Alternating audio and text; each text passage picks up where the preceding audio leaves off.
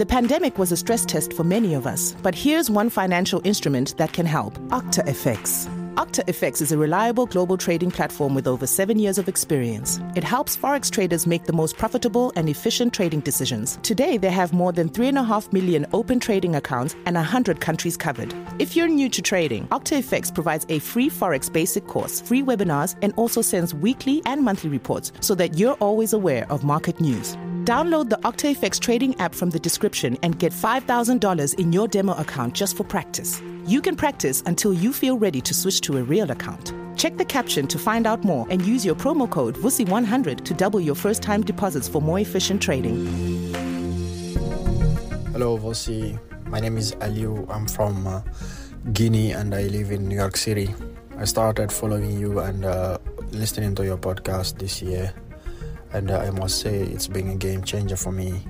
I am realizing now something that is happening in my life that was kind of obvious, but I never noticed it. Thank you so much for your help. Thank you so much for your inspiration. You you you are some type of model for me uh, because I often look up to people that is kind of contributing positively into the world. So you are that person for me. And as for your last uh, podcast, Regrets, I just finished listening to it and uh, I believe it will be very, very helpful for me because I have some type of uh, social anxiety.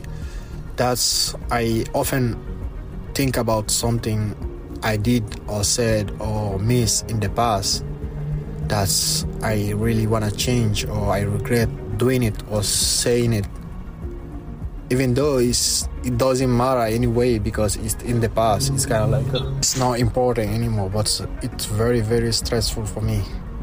Thank you so much for your help. Thank you so much for your inspiration.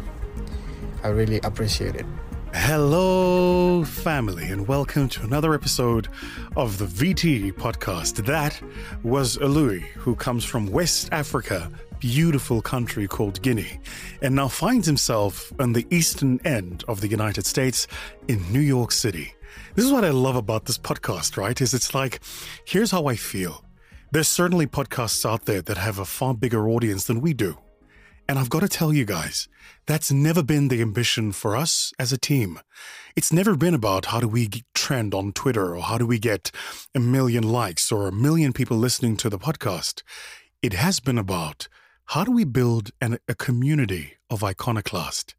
How do we build a small, functional, robust, and rich community of people who break down deep, deeply cherished beliefs, who dare to think differently, and who want more out of life?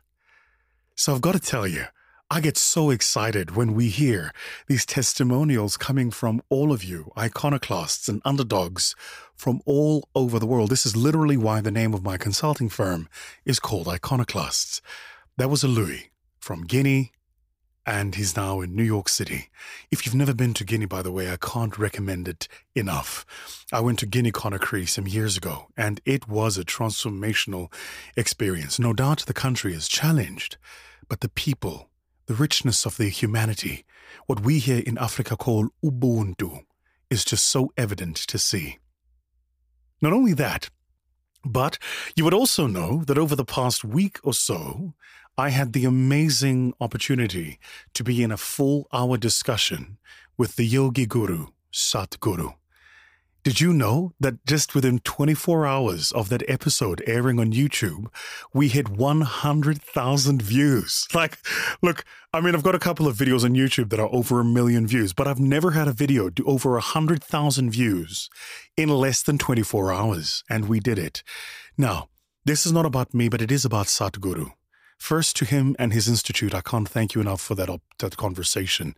By the way, for those of you wondering, we're continuing to do other work behind the scenes. I've done his end-to-end engineering program, and I've got a several other things I'm doing with the institute. So keep a watch out for that. I would love to bring more of his wisdoms to you guys as my audience, but I can't recommend that conversation enough. Go on YouTube, search Vusi Thembekwayo or Sadhguru, S A D H G U R U and watch that conversation. Let me put it to you this way I was in the conversation. I've watched it two times after that, and there's still things I'm hearing him say for the first time. Wisdom is just such an incredible gift in the age of today. So I'd love to recommend that you go and watch that episode.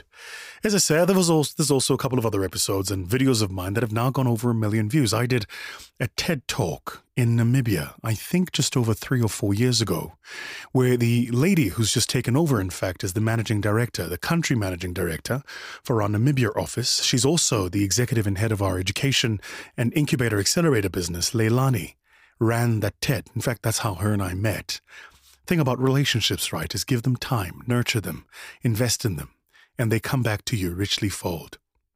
So, she's just taken over of my growth fund in Namibia as the country MD. But four years ago, well, was it five years ago, she had me in a TED talk over there, and that TED Talk has just done 1.1 million views. There are a couple of other videos of mine that are there. My Tom Bilyeu interview with Tom Bilyeu on Impact Theory is just on over 600,000 views. Now, I know that it might seem a contradiction for me to say we're not really worried about the numbers and then throw these numbers at you, but I think the reason it's important is because one of the things about my brand that I've been very cognizant of is that I am not a popularity appeal brand. I've never tried to be. I've never tried to be the brand that is accepted by everybody. It's just not my nature. Frankly, it's not authentic to who I am. My brand is an engagement brand. And so I'm very happy having a smaller community of deeply engaged, highly insightful, very analytical people who are asking important questions about the times in which we live. That for me, that search for meaning, for a life of passion, of impact, that search for human beings' most prized possession, wisdom. That for me, that's what this is all about. So, Alu and everybody in the community who continues to send us those testimonials, this is me saying thank you. In this week's podcast, I want to talk about the cab rank rule. The cab rank rule very uh, not really known to a lot of people who don't operate, particularly in the legal fraternity. But the cab rank rule is this it says in English law, according to Wikipedia, and other countries which then adopted the rule, particularly those that were part of the Commonwealth, the cab rank rule is the obligation of a barrister to accept any work listen to this, any work in a field in which they profess themselves to be competent to practice. In other words, the barrister can't discriminate on the work they receive. They're obligated to receive or accept any work at a court at which they normally appear and at their usual rate. So, for those of us, in particular in moral societies, who, who often make moral judgments about um, whether or not we feel somebody is guilty. It's often one of the things a lot of societies battle with when they find a lawyer defending, for instance, a perpetrator of a heinous act. Say, for instance, somebody who, you know, was a pedophile and abused children or, or, or a serial rapist, right? Often, when we find people in the practice of law who defend those people to their utmost level skill and competence, we question their moral obligation, or rather, their moral compass. What we forget is that even in the justice of law, the system of justice as we have it, they, those who are pr- accused, are presumed innocent until guilt is proven. And the only way to truly test that is to give them the most competent person in the practice of that law. The rule derives its name from the tradition by which a hackney carriage Hackney the place, or a Hackney carriage driver, at a head of a queue, what we call queue marshals, a taxicab, is obliged to take the first passenger arriving to take a ride. So, why am I discussing the cab rank rule with you?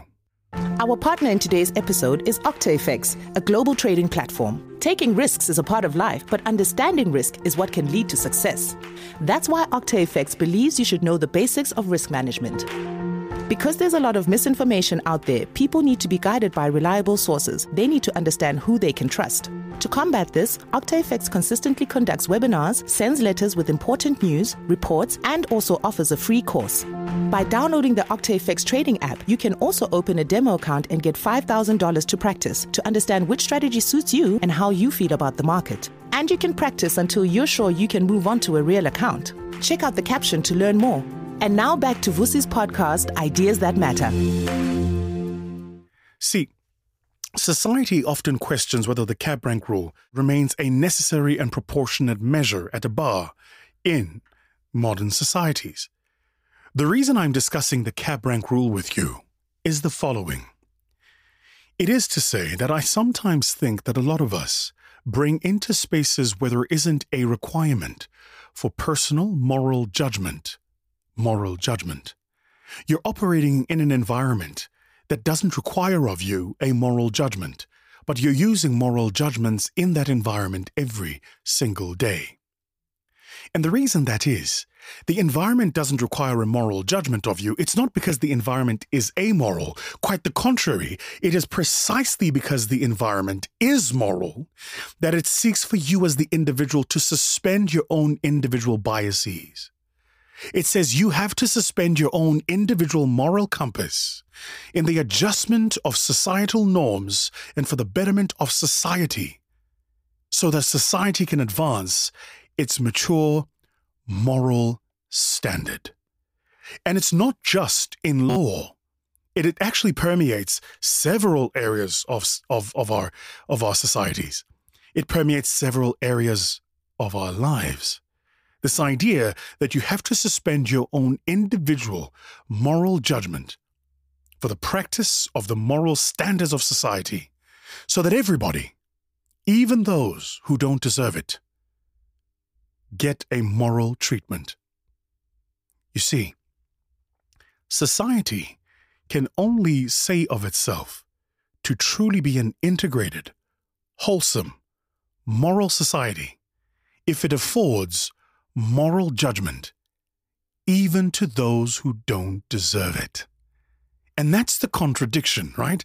The contradiction is that we build moral societies and we say to people, these are the confines, the rules, the laws, the regulations by which you have to conduct yourself. And if you don't, there'll be punitive measures.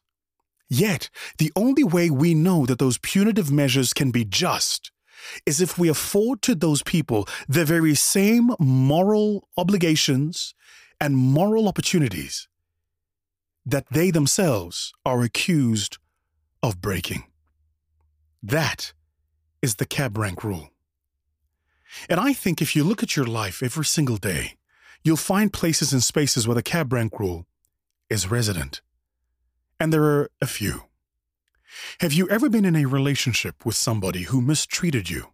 Could be a friendship, and the person who you thought was a friend either lied about you, betrayed your trust in any way, acted in a manner that you felt was lower than your own individual moral standard. You you, the individual, you still have the obligation to treat them with the highest level of morality. Why? Because how they treated you is a reflection of who they are. How you treat them is a reflection of who you are.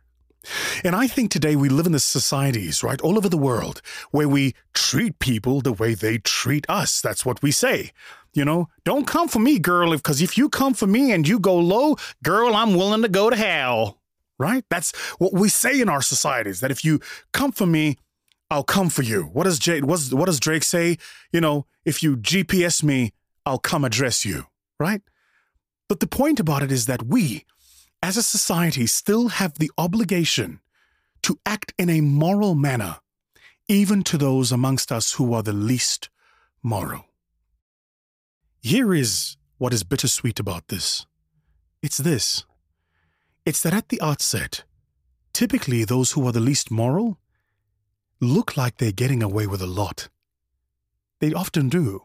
Think about corrupt politicians or dictators all over the world. Because society affords them moral judgment, they look like they're getting away with an awful lot because they enjoy the benefits of their wayward ways, their benefits of their inaptitude, their benefits of their sordid corruption up front.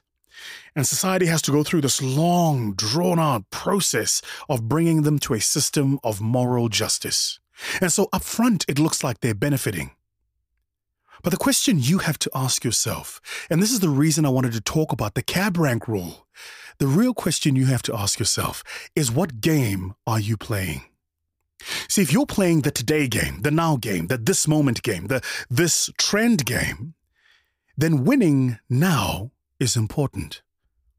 But if you are playing the infinity game, as Simon Sinek calls it, if you're playing the forever game, if you're playing the life game, if you're playing the life of meaning, purpose game, if you're playing the wisdom game, then the moral judgment route is the way to go. And here's why. Because of all the things God has given us, and whichever God or deity you believe in, time has been his most precious invention. Quite simply, because time is the single greatest equalizer of all things. Think about children growing up. Children growing up from infancy all the way into, you know, being a young child and then a teenager and then adulthood go through different stages of development. But they develop nonetheless. So the next door neighbor's child might learn colors before yours does, but yours might learn numbers before the next door neighbor's child does. What happens over time is that both children will learn colors and numbers. Time, time, actually, is the single greatest equalizer of all things. Now, I bring this conversation to you, in particular this week, to say the following. I'm almost certain that you're at a place in your life right now where you are having to make very deep moral judgments. Moral judgments about your life, about your career, about your business, about your your religion, about your love life, about your physical health. You're having to make very deep moral decisions. And what I would like for you to do is to remember the following throw time at the problem and let time mature you into making the right moral judgment. Second, make the decision that through the outset and not only through the outset, but also through the outplay of time, will leave you better in time than you are today. In the age of Instagram and social media and the instant access to information, it takes an awful lot of moral judgment to see things for what they are, to see things for their meaning in time, and not just this moment. So if you apply the cab rank rule, what that means is there are decisions you're going to have to make now you don't like. There's work you might have to accept you don't necessarily want to. There are friendships you might have to walk away from, or you'd prefer not to right now, or some friendships you have to endure, just because over time things will equalize themselves out. And so, what I hope for you this week as you go forward in this quest and search for life of purpose and meaning is to remember the cab rank rule. That is our podcast this week. This is me, Vusi Thembekwayo, coming in from our studios at Sound and Sounds in Joburg. Sayonara. This podcast was proudly brought to you by My Growth Fund in partnership with Sound and Sounds Media. To partner with us, visit mygrowthfund.co.za or email info at mygrowthfund.co.za.